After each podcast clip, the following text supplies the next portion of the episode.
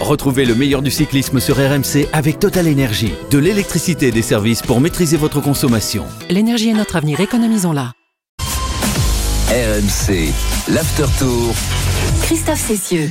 Jusqu'à 20h, comme tous les soirs jusqu'au 23 juillet, voici l'heure de l'After Tour de France pour évoquer cette 13e étape de la grande boucle qui s'est achevée tout à l'heure au sommet, au Grand Colombier. Euh, le résumé de cette étape, il est simple. Un Polonais qui fait boum, une grande bagarre qui fait pchit ou presque et des Français qui font plouf. Voilà donc le résumé de cette étape que vous avez vécue avec nous euh, durant tout l'après-midi.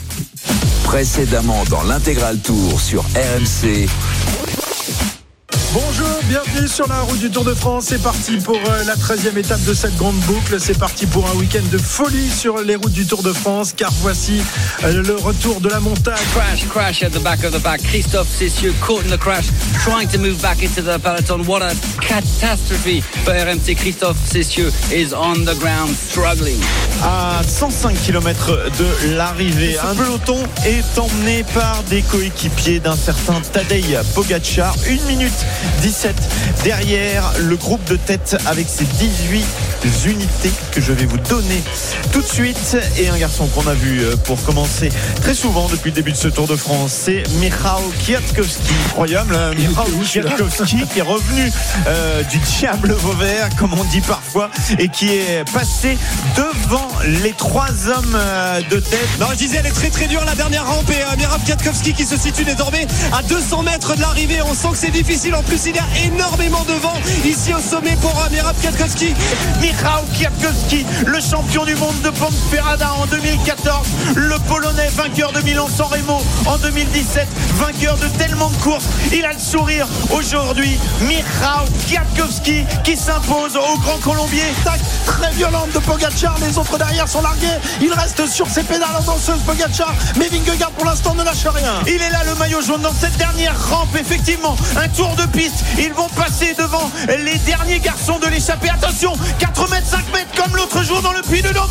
Pogacar est en train de faire la différence. Il va aller grappiller quelques secondes par rapport à Vingegaard et peut-être aller chercher le maillot jaune. Pourquoi pas? Il y avait 17 secondes il se retourne. Pogacar il est là il est en forme. Il a les mollets plus solides que Vingegaard. On va compter. Tu peux lancer ton chrono Cyril parce qu'il va peut-être se changer se changer de blanc en jaune. Pogacar aujourd'hui est peut-être encore en train de prendre le maillot jaune il passe à ligne top. Et on va compter il y a 17 secondes. Est-ce qu'il y aura des bonifications? Pas certain Vingegaard est juste derrière. RMC, intégral tour. Voilà, un final incroyable dont on va évidemment euh, évoquer euh, l'histoire jusqu'à jusqu'à 20h. On va revenir sur euh, l'exploit de Katowski, euh, la bagarre et euh, la nouvelle baffe mise à, à Vingegaard par Pogacar et puis euh, les illusions des Français qui sont en train de s'envoler. On écoutera tout à l'heure David Godu, Cyril Guimard, Jérôme Coppel, Pierre-Yves Leroux. Ça va, vous êtes prêts les gars? Bonsoir. On est prêt, Ouais, on est on est prêt. tous Bonsoir prêts, tout le chef. monde. Bon, alors, Oui, chef, on est prêt. alors, alors tant mieux. Voilà un faux départ, puisqu'on va d'abord aller voir les autres directs. Il y a deux beaux directs ce soir sur l'antenne d'RMC. Le premier concerne la finale de la Coupe du Monde de rugby des moins de, de 20 ans. On espère qu'on aura la même affiche dans quelques semaines en finale de la grande Coupe du Monde. Ce match qui oppose la France à l'Irlande et qui vient de débuter. Pierre Thévenet. On est Salut, parti Pierre. depuis 3 minutes. Salut Christophe, on est parti depuis un peu plus de 3 minutes et ça démarre mal pour les Français puisque déjà un essai irlandais marqué par le demi de mêlée Finton euh, Après 3 minutes de jeu, plusieurs temps de jeu des Irlandais euh, dans le camp français et c'est transformé par l'ouvreur Sam Prendergrast. Ça fait 7-0 pour l'Irlande face à la France. On rappelle que les Français sont double champions du monde en titre. Ils visent donc un, triplé assez incroyable. Mais pour l'instant, c'est les Irlandais qui sont mieux, qui ont mieux démarré. 4 minutes de jeu, 7-0 pour l'Irlande face à nos Bleus. Ah, ils nous ennuient déjà avec les grands, ils vont pas nous embêter avec les petits maintenant, les, Irlandais. Hein Euh, on rappelle qu'on pourrait les affronter en quart de finale de la prochaine Coupe du Monde et qui nous ont battus lors du dernier tournoi. Tout à l'heure, Pierre. Le tennis également au programme cet après-midi, ce soir plus exactement, avec la deuxième demi-finale du tableau masculin à Wimbledon entre un certain Alcaraz et un certain Medvedev. Eric. Ça défile, ça défile. 1h11 à la pendule et déjà 2-7-0 pour Carlitos, pour Carlos Alcaraz. 6-3, 6-3. Euh, c'est un véritable récital. Il ne laisse aucune chance à, à Danil Medvedev. En fait, il lui fait tout. Accélération, amorti, coup de toucher, volé. tant-. C'est, c'est une démonstration. Je ne sais pas comment Medvedev va pouvoir relever la tête parce que là, il est dans la machine à laver et puis ça tourne à, ça tourne vite. Bon, eh ben écoute, euh, tu restes avec nous si ça tombe plus vite que prévu. Tu, reviens quand tu veux, Eric. À tout à l'heure. Retour donc ici à Aculose, au pied du Grand Colombier, où c'est donc euh, achevé les- la 13e étape du Tour de France, remportée donc par euh, le Polonais Katowski. On va en parler dans, un instant, euh, parce que l'exploit est immense et il mérite d'être salué. Mais avant cela, votre sentiment, messieurs, sur cette étape? Moi, j'ai un peu le, même sentiment que, l'autre jour à l'arrivée au, Puy-de-Dôme. On en espérait beaucoup de, cette étape avec ce grand Colombier. Euh, on en a tartiné tout, au long de l'après-midi. Or, euh, ce grand Colombier n'a pas donné euh, vraiment ce qu'on espérait, à savoir une, grande bagarre, peut-être au long cours entre Pogacar et, et Vingegaard. Il a fallu attendre les derniers instants. Votre sentiment, Jérôme? Bah, moi, je suis comme toi, je suis déçu, surtout que je connais très bien cette montée et euh, si on la faisait par l'autre versant, je pense que la course serait complètement différente. Pardon, l'autre versant, il est vraiment beaucoup plus dur. Celui-là, oui, il est télégénique, c'est beau, mais en fait, ça fait deux fois qu'on arrive au sommet et deux fois qu'il se passe pas grand-chose finalement. Quand Pogacar gagne en 2020, c'était pareil. Roglic était dans sa roue, il n'y avait pas eu de grande castagne entre les, deux favoris du Tour de France. Euh, on l'a déjà fait euh, deux fois, notamment c'était euh, Pantano qui avait gagné ici. Là, il y avait plus de bagarres, mais dès qu'on arrive au sommet par ce versant-là, surtout qu'on arrive par un long bout de, de plat avant, il se passe pas grand-chose hein, finalement euh, sur sur ce col-là. Il est tellement dur, il y a des passages de replat, ça fausse un petit peu la course et les coureurs osent pas forcément attaquer de très loin. Donc moi, je suis comme toi, je reste un peu sur ma fin. Je comprends les favoris qui attendent la fin parce qu'il est tellement dur, mais j'aimerais voir une fois une arrivée au sommet par l'autre versant, par le côté le plus dur où il y a des passages à 20%. Eh oui, mais Cyril, euh, c'est beaucoup plus beau pour la télé par, par ce versant-là. Donc euh, Ah, voilà. Toujours. Euh, je dis toujours euh, chercher le, euh, chercher le, là où il y a l'économique et le sportifo-économique ou le politico-économique. Voilà. Bref.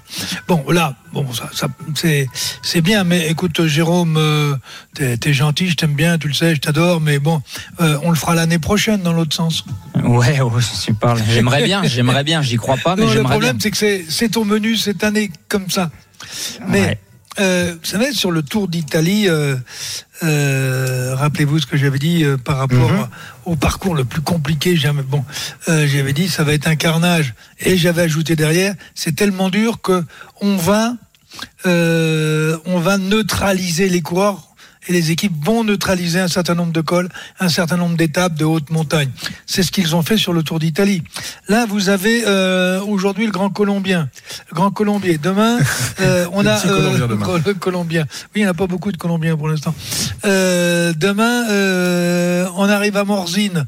Euh, et après, là-bas, on arrive à, à Saint-Germain. Vous pouvez pas, quand vous êtes directeur sportif, dire à vos mecs, attendez les gars, là, on se met, euh, on se met les, les, les, les, machines euh, 1 euh, on- et on se fait exploser ou on explose tout le monde. Et le lendemain, tu fais quoi? Ah oui, c'est-à-dire c'est c'est l'enchaînement et le, le, le, le, le tracé des étapes qui fait qu'aujourd'hui les, les, les coureurs ont peut-être un peu la trouille de, de trop en, en faire, de trop se dépenser parce que tu te disais demain après-demain ça va être très costaud. Non, mais aujourd'hui, tu te mets dans le dur. Imagine, imaginons Pogachar qui attaque au quatrième kilomètre euh, et qui se met à la planche pour gagner 30 secondes en haut euh, euh, sur Vingegaard, qui lui a deux équipiers qui roulent derrière. Euh, bah, bah, il, a, il a juste un mètre cuss. Vingegaard, le, demain, il le met où, Pogachar? Ouais. C'est-à-dire que c'est même pas Ça, les ils sont ils sont tellement C'est- proches, ils sont ils sont tellement Ben proches oui. l'un de l'autre, Cyril, que ils, voilà ils hésitent finalement à attaquer de, de loin. Hein. Ils, ont- ils, ont- ils obtiennent juste des, des petits gains. Euh, Pierre-Yves, ton ton Mais sentiment non, mais on peut pas dire que ça fait pchit. On la connaît l'histoire en fait. On sait très bien que ça va se passer comme ça. Voilà. On a eu, on l'a eu sur le Puy de Dôme. Ne soyons pas naïfs. On sait ce qui va se passer euh, sur les deux journées euh, à venir.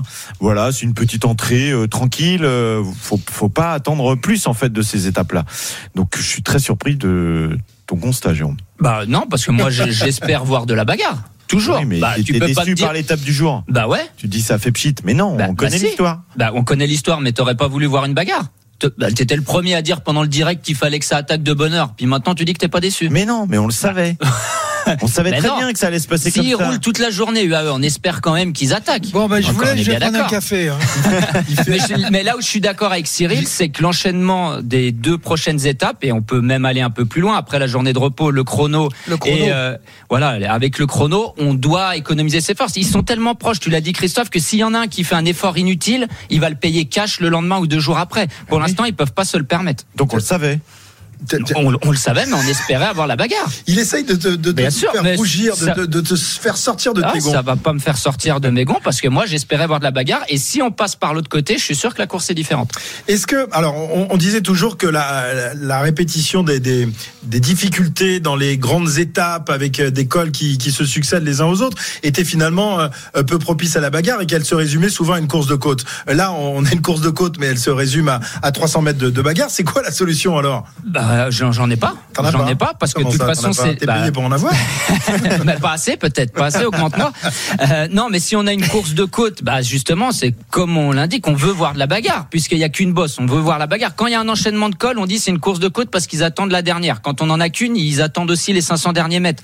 Donc bien sûr qu'on veut voir de la bagarre tous les jours. Mais peut-être qu'il faut pas la mettre juste avant deux grosses étapes de montagne. Ouais, alors, alors faudrait la mettre en dernier, mais enfin le troisième jour de cet enchaînement. Est-ce Peut-être, que, ça changerait quelque Ouais, chose peut-être. peut-être, peut-être Oui. pas. Oui, parce qu'il faudrait aller chercher là peut-être la victoire. Bon, de toute façon, euh, c'est les équipes qui décident comment la course se fait. Ouais. Quel Une fois que qu'on soit a le dit ça.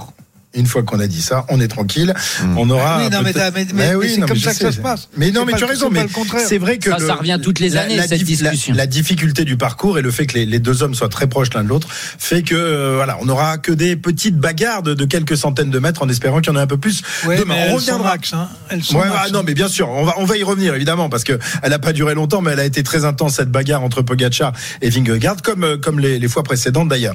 On reviendra d'ailleurs tout à l'heure donc euh, sur la bagarre euh, pour pour demain et après-demain. Euh, mais avant cela, on va quand même saluer le succès de euh, Mikhail Katowski, immense coureur qu'on ne croyait plus capable de ce genre d'exploit.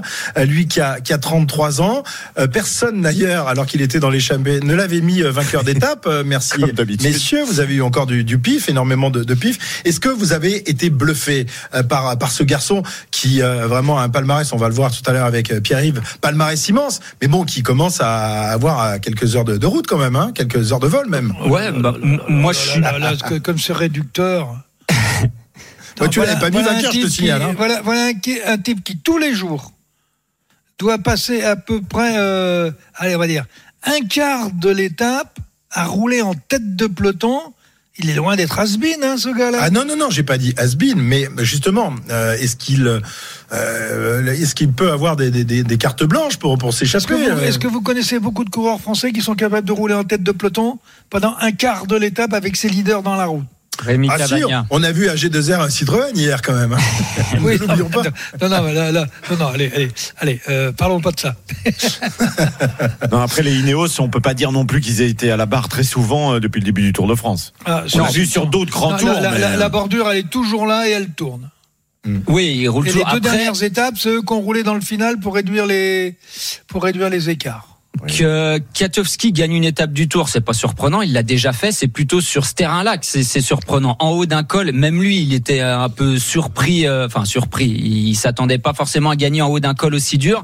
Euh, c'est plutôt sur des étapes comme on a eu mardi, par exemple, Vallonné, où son profil de puncher grimpeur euh, enfin fonctionne très bien. Là, c'est vrai qu'on s'attendait pas forcément. Puis dans l'échappée, en plus, on l'a vu. Alors, on a dit, il a très bien géré, mais ça a été un des premiers à se faire distancer. Oh, voilà, je pense qu'il y en a pas beaucoup qui ont parié sur lui.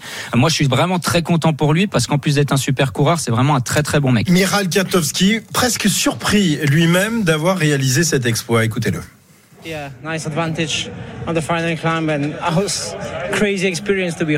J'avais un bel avantage à l'avant dans la montée. C'était une expérience incroyable honnêtement. Quand j'ai pris l'échappée, je me suis dit que c'était l'occasion de faire un beau début d'ascension. Mais je n'ai jamais pensé que ce groupe pourrait se battre pour la victoire d'étape. Vous êtes là, vous vous poussez très fort. Pour être honnête, ce n'est pas facile de chasser 19 mètres du peloton. On voulait juste pas manquer l'échappée, comme tous les jours en fait.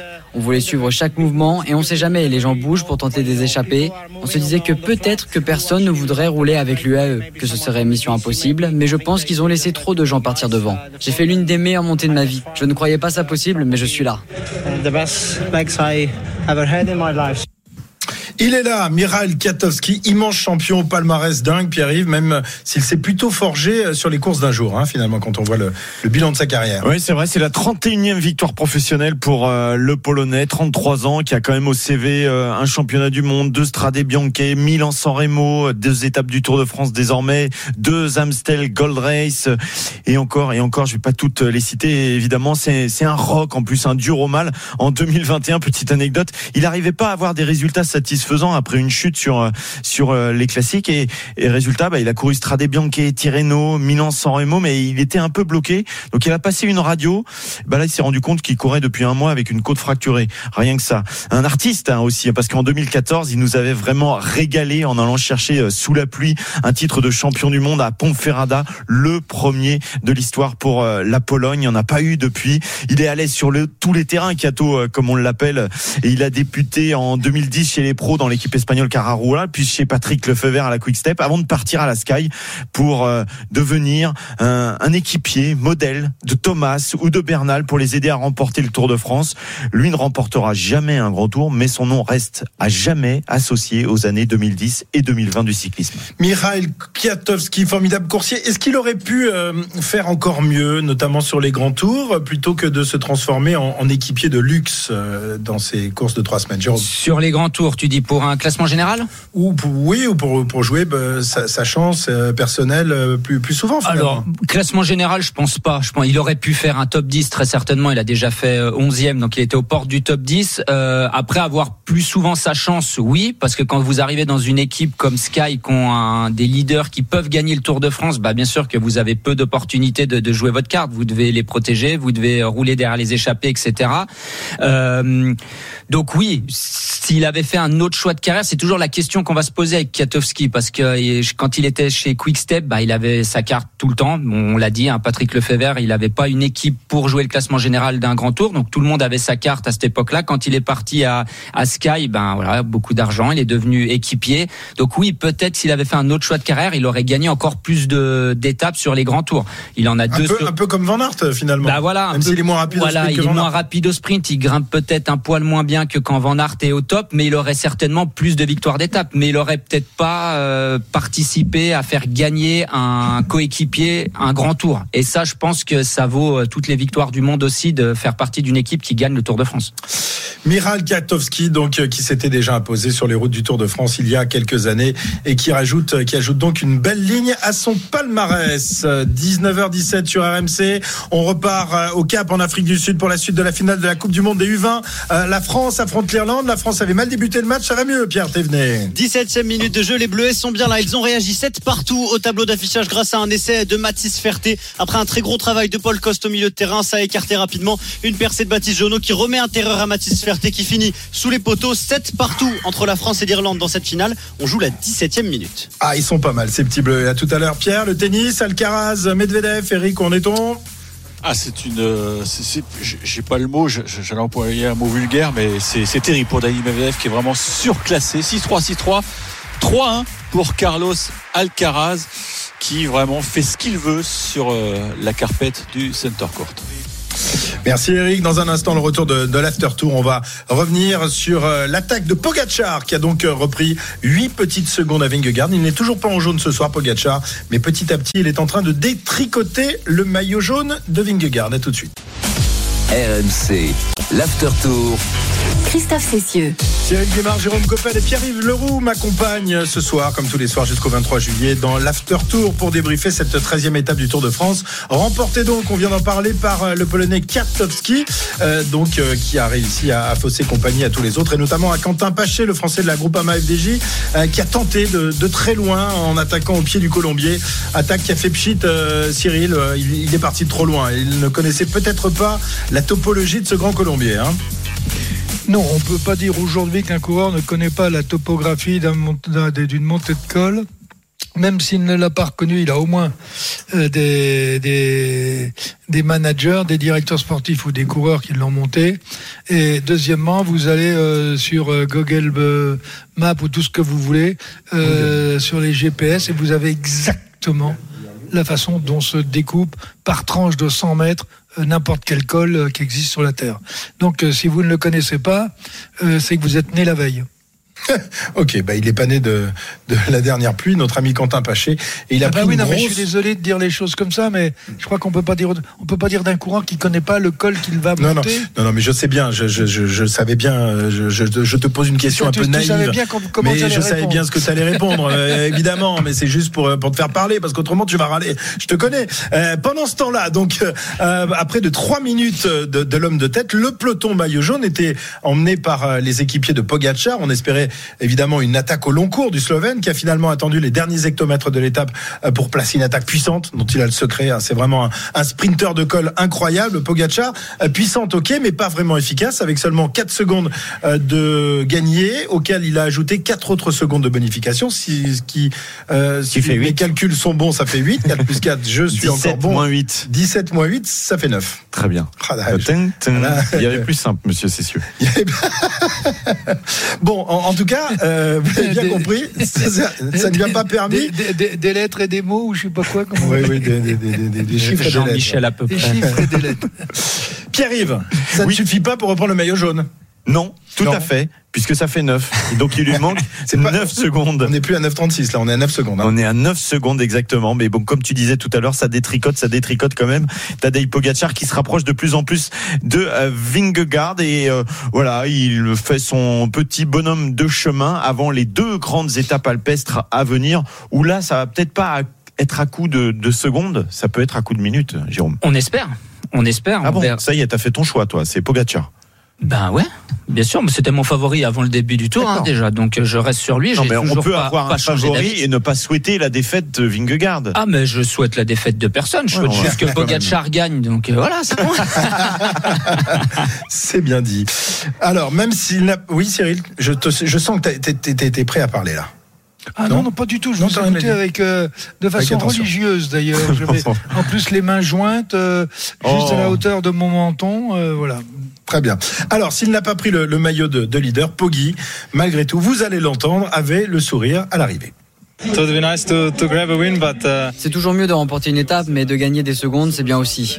Kokoski a été le plus fort aujourd'hui. Heureusement, on a gagné des secondes sur Vingegaard, donc c'est une bonne journée. Le tour est encore long et on est dans une bonne situation. On va tout faire pour saisir les opportunités de se rapprocher de lui au classement général et du maillot jaune. C'est une super performance de l'équipe, même s'il n'y a pas eu de victoire au bout. Voilà, Poggi ravi, sa politique des, des petits pas continue de, de fonctionner. Il met des, des petites baffes à son adversaire, lui met sans doute des, des coups au de moral, hein. Euh, mais pas encore de violents uppercuts. Est-ce qu'il risque pas, quand même, à la longue, euh, avec euh, le changement de, to- de topographie, plus exactement, euh, des, des étapes, de, de le payer à partir de demain? C'est quand même dommage de pas prendre plus de temps quand ça semble possible, non?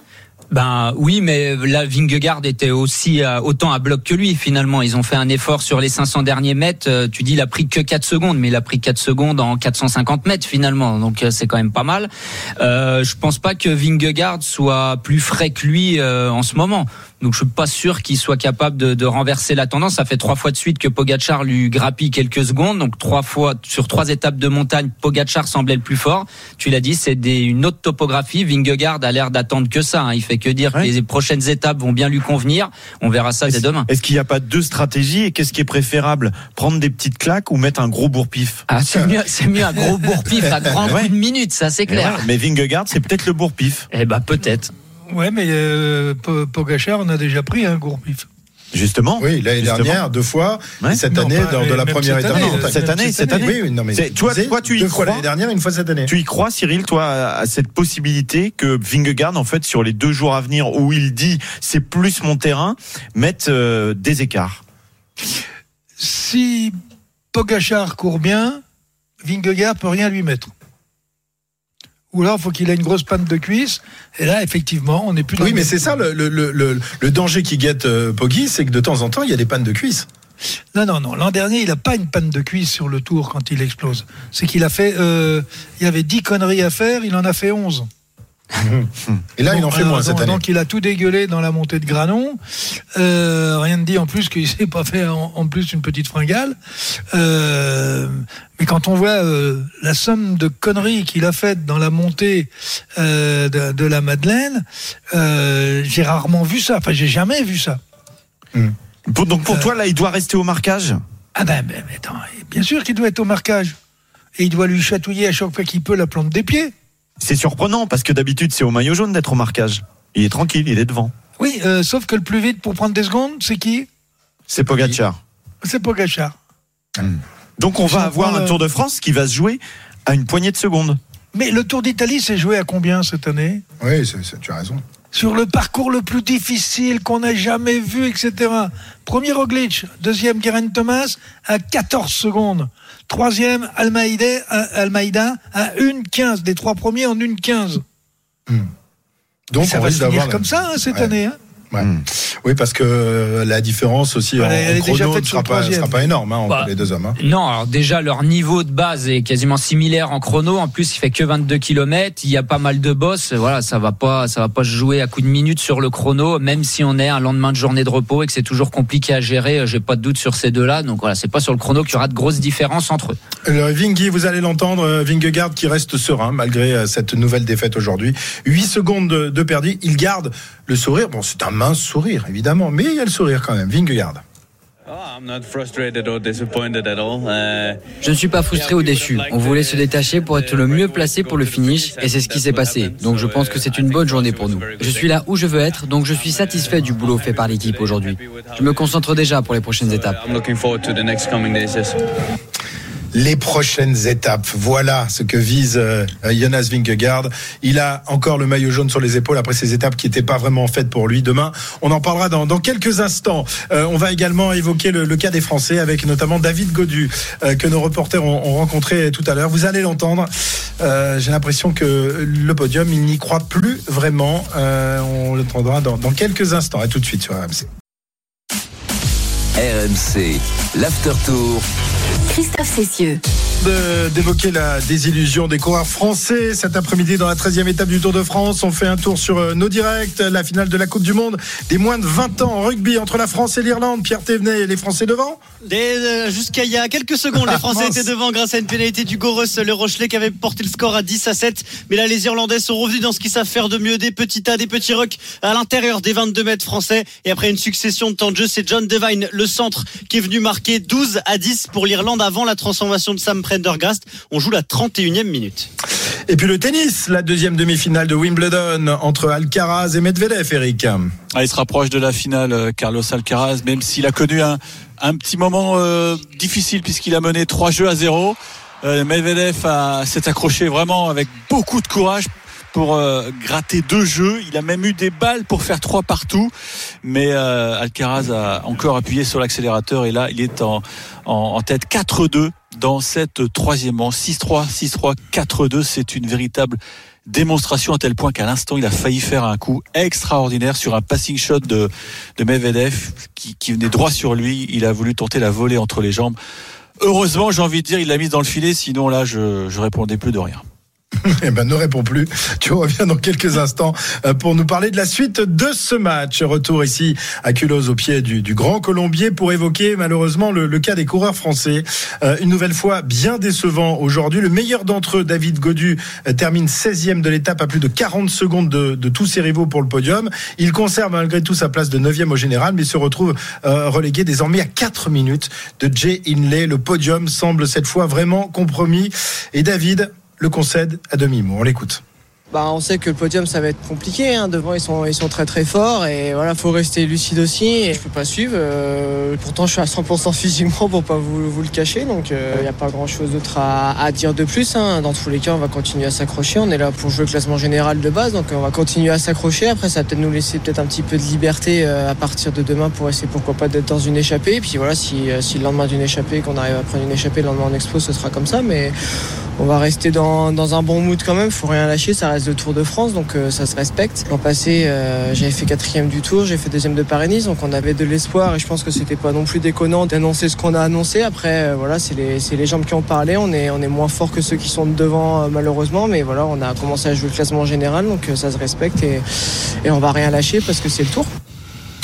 Voilà, constat d'impuissance de, de David. Il n'est pas au niveau des tout meilleurs et, et même des autres. Il l'avoue. Il l'avoue lui-même, sans, sans détour. non, mais il est à 100%. Oui, il dit, il dit pas que lui est, est moins bon. Il dit qu'il est pas au niveau des autres. Il dit pas qu'il est moins bon que l'année dernière. Mais le plateau, on l'a dit tout à l'heure, le plateau de cette année est beaucoup plus haut que celui de l'année dernière. Mais non, mais il y a un truc que je comprends pas. Paris-Nice, il est où au classement? Deuxième. Oui, à combien? Ah, le temps, je, 33 je l'ai secondes. Pas. 33. Oui, mais les il, est dans la, il est dans la même seconde que Jonas Vingegaard. les autres étaient certainement pas à 100% à Paris-Nice. Alors je vais vous livrer un secret. J'étais l'autre jour à la table de Marc Madio euh, qui me disait de ne pas comprendre vraiment euh, parce qu'il a les, les watts des uns et des autres. Il disait que sur Paris-Nice, les, les watts euh, entre David et, et les autres étaient similaires et aujourd'hui elles ont fait un bond pour les autres et pas pour lui. Alors est-ce que c'est une question de préparation, euh, de préparation de diverses sortes, euh, Jérôme? Alors ça, aucune idée. Ou est-ce que ou à Paris-Nice, est-ce que des coureurs du calibre de Pogacar et Vingegaard peuvent gagner un Paris-Nice à, je sais pas, 90% de leur forme, par exemple C'est possible. Ils ont tellement de marge. Regardez, le troisième, il est à 3 minutes au- aujourd'hui sur ce Tour de France au classement général. Peut-être que avec le niveau qu'ils ont, juste à 90% de leur forme, ils sont capables de gagner des courses du niveau de Paris-Nice. C'est possible. D'ailleurs, juste, juste précision, je, je- vous ai, je me suis trompé sur le classement. David Godu, il était à 53 secondes au classement derrière Tadej Pogacar. C'était sur la dernière étape qu'il était à 33 secondes. Jonas Vingegaard était à 1,39. Ouais. Oui, oui. Oui, après, euh, je- moi je pense qu'ils ils étaient pas à 100% à Paris-Nice et que là ils arrivent vraiment à 100% sur le Tour de France. Alors que David lui était déjà à 100% Bien sur sûr, parce qu'on peut faire depuis, on peut faire deux à trois pics de forme dans une saison euh, pour un coureur cycliste. Elles sont tellement étendues les, les saisons. Pogacar, il fait des, des pics de forme tout au long de la saison. Hein. Ouais, mais est-ce qu'il non, parce qu'il n'est pas toujours à 100%, même quand il gagne des courses. Non, non, non, ça c'est sûr et certain. Il peut gagner des courses sans être à 100%. Il n'est pas à 100% sur les, les, les, les classiques du printemps. Si, alors peut-être sur Le- le- quand il fait le, Ouais. le triplé. Bah, peut-être qu'à Paris-Nice, il est à 90%, il arrive sur les classiques du printemps à 100%, ça c'est possible. Mais il est tellement fort. a, même, Voilà, mais il est même à tellement 80, fort. 90%, Ben, il est voilà. capable de battre tous les Bah, autres. je pense. Bah, euh, si vous prenez euh, Bernard Hinault, le nombre de courses qu'il a gagné en étant à 80%, Voilà. euh, il y en a quelques-unes, mais le jour où il était à 100%, euh, euh, il faisait ce qu'il voulait avec son vélo. hein. Voilà, c'est exactement pareil. Et Di Merckx, il a pas gagné toutes ses courses à 100%. Hein. Ouais.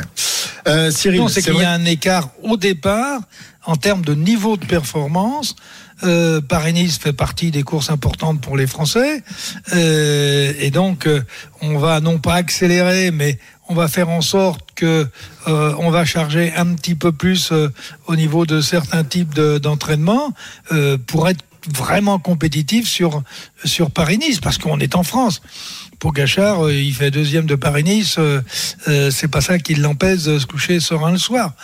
Euh, mais si vous prenez Vingegaard et, et, et Pogacar, après Paris-Nice, regardez les épreuves qui sont Alors là, je, derrière. alors, je, je veux bien là, vous parliez de. Pogacar et Vingegaard, mais là, on sait que euh, Da- David n'est pas au niveau des, des, des deux, des, deux géants, mais on pensait qu'il était capable de, de, de s'accrocher avec avec Inley et avec tous les autres. Or là, il est il est neuvième, largué par par tous les, les prétendants. Au, au Ouais, mais. Jay, Jay Hindley, on en a déjà parlé. Si on reprend tout son résul- tous ses résultats depuis le début de l'année, chaque course par étape, il améliore son classement général. On voit que le gros pic de forme est vraiment prévu pour le Tour de France. Il va faire quatrième du Dauphiné. On sent qu'il est vraiment. Il a pas fait de pic de forme avant. Il va faire euh, quatorzième de Tirreno Adriatico ou de, de courses comme ça. Là, il est de loin pas à 100%. Un coureur qui a gagné le Giro, il peut faire bien mieux que quatorzième sur un Tirreno l'objectif, c'était Adriatico. quatrième pour David Godu. Bah ouais, alors attends, alors là tu- on change de question. Là on part sur la préparation de David Godu pour le Tour de France. Là c'est une autre question. Là on parle pourquoi les autres euh, sont plus forts que lui. Mais oui, mais il savait bien qu'il y avait une préparation concurrence. a été mais oui. Si on annonce qu'on va être quatrième, euh, c'est, on sait quand même qui est au départ. troisième même. Ouais, euh, oui, c'est vrai. oui, c'est vrai, ouais, c'est il a annoncé le Ouais. podium, ouais. Mais bien sûr, mais après il y a des aussi pas toutes les préparations se passent forcément bien. On ne sait pas ce qu'il y a eu dans les stages. Est-ce que, Ouais. est-ce que Mais dans les stages en altitude, est-ce que tout a bien été géré? J'en sais rien. Rappelez-vous, on était on était inquiet au moment du Dauphiné Bien quand même. sûr. pour, euh, Déjà au moment du Dauphiné, on était inquiet, mais au moment du Dauphiné, c'est pas euh, ce qu'il a fait à Paris-Nice qui, lui a pas fait faire un bon Dauphiné. C'est plutôt ce qu'ils ont fait honte, c'est euh, les stages en altitude. Euh, Est-ce qu'ils ont fait trop d'entraînement? Est-ce qu'il y en a pas eu assez? Est-ce que les intensités étaient pas bonnes? J'en sais rien. Et les autres, ils ont fait une autre un autre type de préparation Ouais. qui a l'air plus efficace. Cyril, est-ce que la quatrième place de David l'année dernière était un faux semblant finalement? Non, je vais dire quelque chose qui va faucher. Ah. Vas-y. Oui. Oui. Oui, puisqu'il n'a jamais été acteur de la course. Il vient faire quatrième en n'étant jamais acteur. C'est pas le premier jour que je le dis.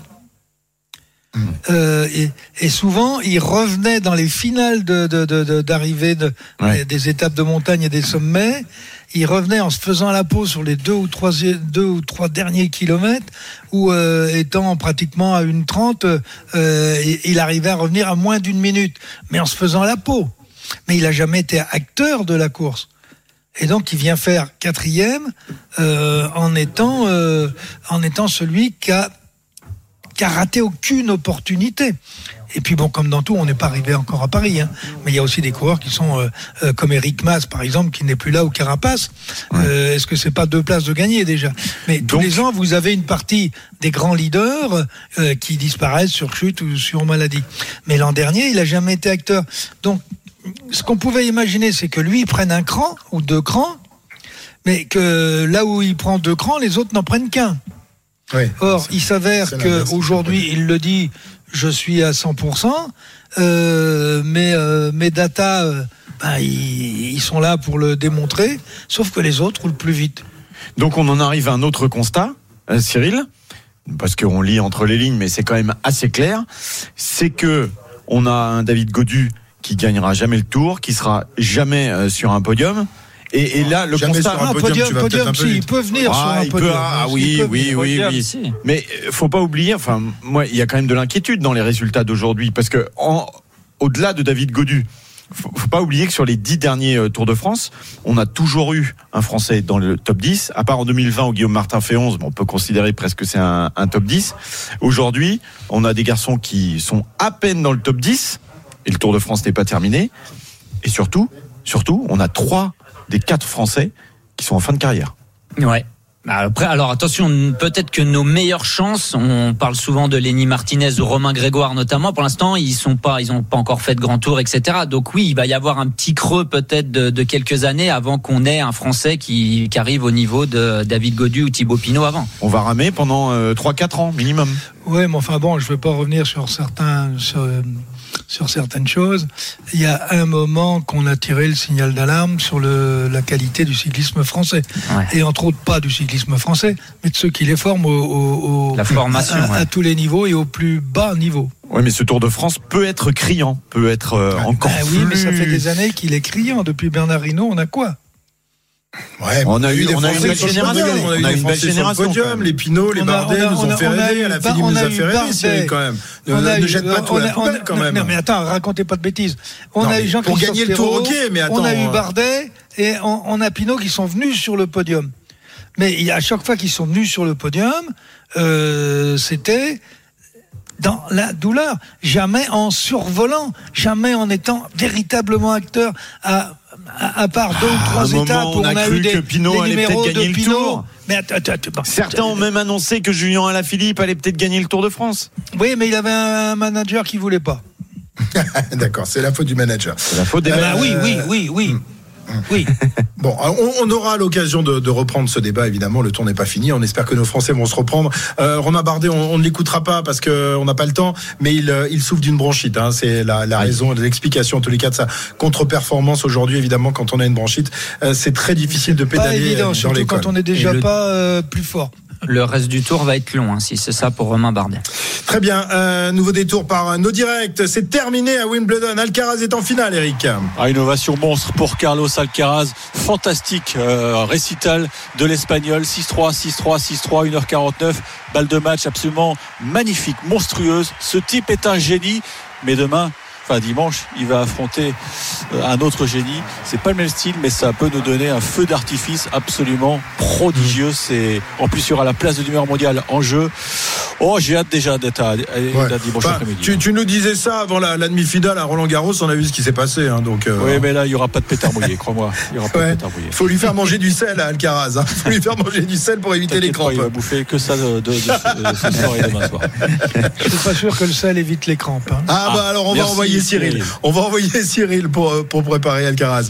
Merci Eric. À, à- à demain pour euh, la, la finale dame évidemment et pour euh, la finale homme ce sera dimanche à vivre évidemment sur RMC. La finale, l'autre finale mais de Coupe du Monde de rugby des moins de 20 ans. La France affronte l'Irlande et la France va bien Pierre Thévenet. On est ravis pour les Français. Les Bleus sont repassés devant, c'est la mi-temps euh, au Cap en Afrique du Sud. 17-14 pour l'équipe de France grâce à un essai de Lino Julien, le, le pilier du Racing. Derrière, un autre essai français a été refusé malheureusement pour un hors-jeu. Les Irlandais vont commencer la deuxième période à 14 puisque leur pilier Paddy McCarthy a pris un carton jaune. 17-14 pour les Bleus, c'est un magnifique combat cette finale.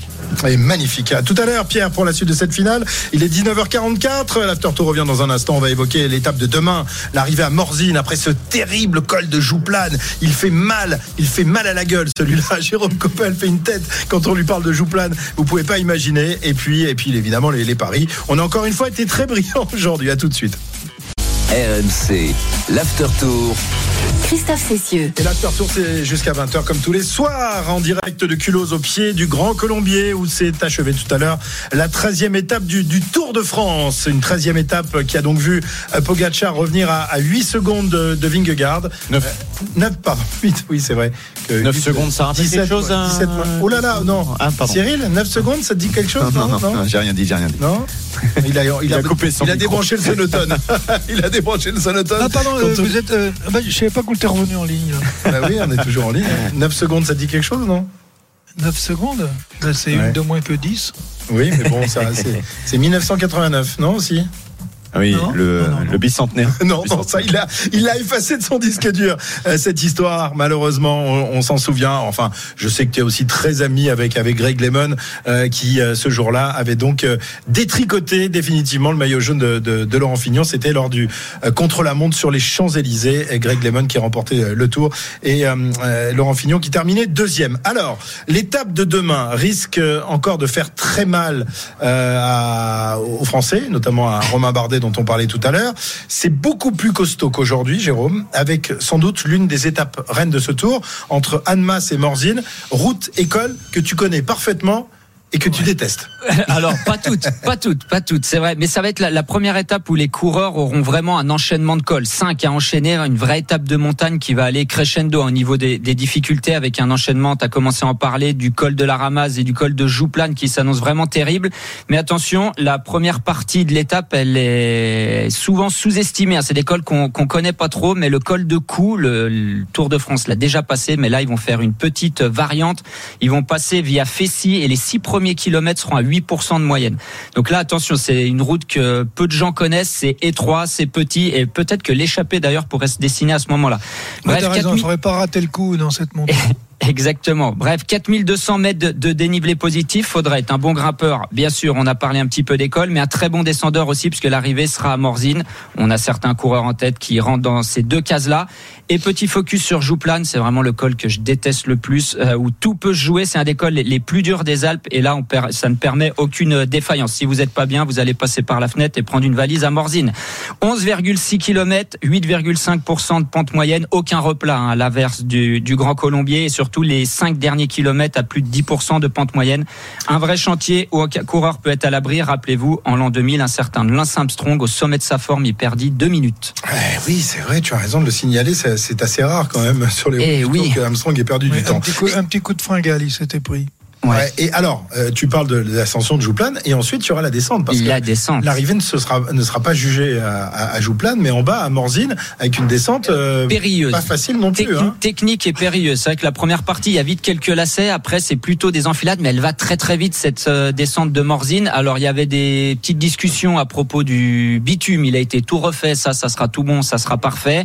Euh, il y aura les matelas. On verra peut-être ça en cours d'étape avec Dédé. Donc, elle va être vraiment bien protégée, mais on se rappelle de de la, du terrible accident de Gino Madère au Tour de Suisse. Donc bien sûr, les arrivées en bas des descentes, ça pose toujours un peu plus de, de problèmes. Mais voilà, si on, vous grimpez, on est encore dans la phase d'être traumatisé. Bien sûr. Si vous êtes un très bon grimpeur, mais vous que vous basculez avec très peu d'avance et que vous descendez très mal, impossible de gagner à Morzine. Demain. Alors on l'a vu l'autre jour, euh, Cyril Vingegaard avait l'air de, de, mieux descendre que, que Pogacar. Il avait pris quelques mètres avant que, que Poggi revienne. Est-ce oui, que ça pourrait être... Tourmalet, oui. Ouais, exactement. Est-ce que ça pourrait être la clé demain? Est-ce que Vingegaard justement euh, peut espérer et doit faire la descente à bloc s'il réussit à rester euh, avec Pogacar au, au sommet à Jouplane?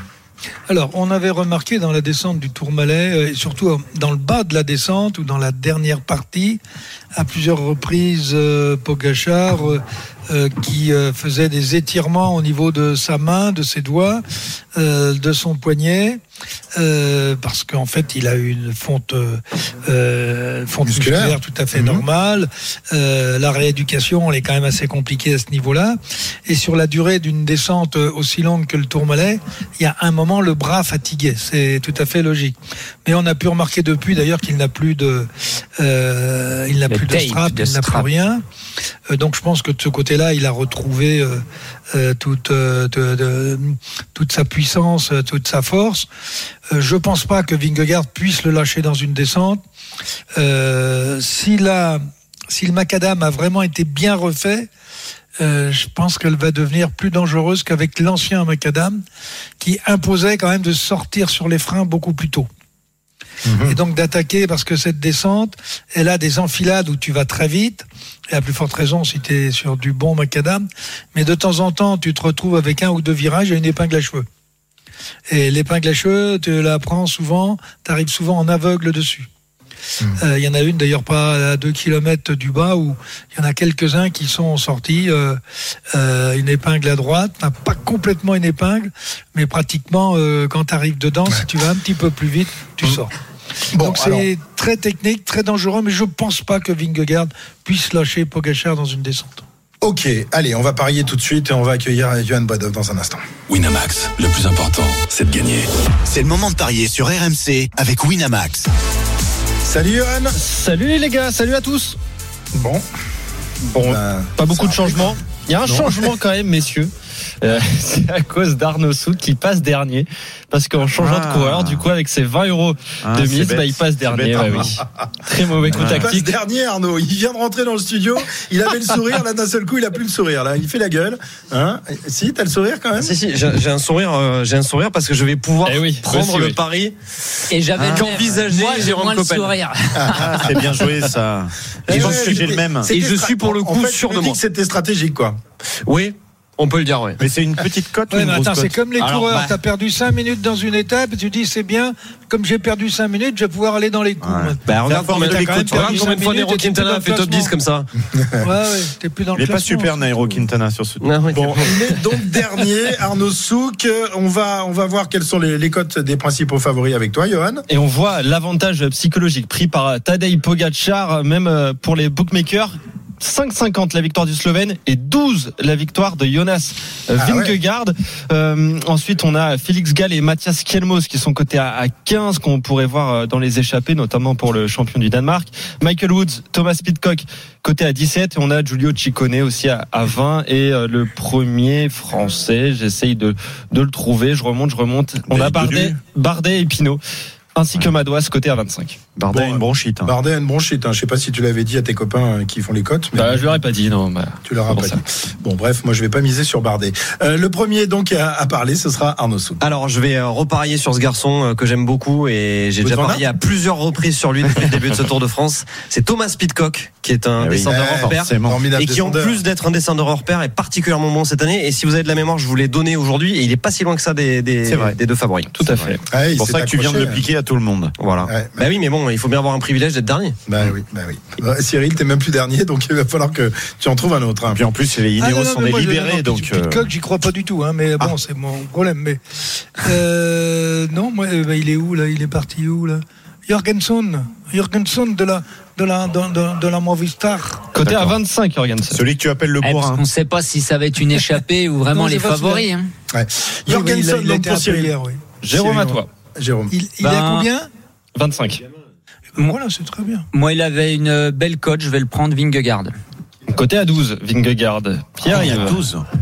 Eh bien, moi, je vais prendre une très grosse cote. Allez, Je vais. Non, Johannessen. Ah, je vais essayer de te le trouver. Tiens, Johan Essen. Côté à 25. Johan Essen. Bon, j'imagine que Johan va prendre Pogacar. Évidemment. Je vais prendre- Évidemment. pour une fois que je peux le prendre je vais- quand même. Je vais le prendre. savez quoi 5,50 Pogacar. Et ben vous savez quoi, ce soir je ne parie pas. Voilà. non, mais, non, mais ça va pas ou quoi J'en ai marre, j'en ai marre de, Oh, de- le de- de ronchon. toujours être le premier, de jamais avoir le choix. Ça Mais m'énerve. c'est toi qui as institué cette règle. Mais oui. Bon, ben je vais finalement, sur les conseils d'un garçon qui va m'envoyer dans la caillasse, euh, miser sur Simon Yates. Ah, Simon Yates qui a déjà Excellent gagné à, choix. à Morzine il y a 10 ans. Si je de gagne l'avenir. demain, je, je t'invite au resto. D'accord Oh, euh, merci, mais Ouais. paye-moi déjà tes dettes. avant de me- 65, tiens, tu pourras l'inviter plusieurs fois au resto. 65, la cote de 5 minutes. Ah ouais. Et de toute façon, Ah c'est bah une là. échappée qui va au bout demain. Ouais. Oui, oui, je sans pense. doute, sans Ouais. doute. Très bien. Eh ben, nous verrons ça demain. Rendez-vous 14h pour euh, l'intégral Tour de France. On va se régaler demain en direction de Morzine. Merci, Johan. Winamax, le plus important, c'est de gagner. Retrouvez le meilleur du cyclisme sur RMC avec Total Énergie. De l'électricité et des services pour maîtriser votre consommation. L'énergie est notre avenir, économisons-la.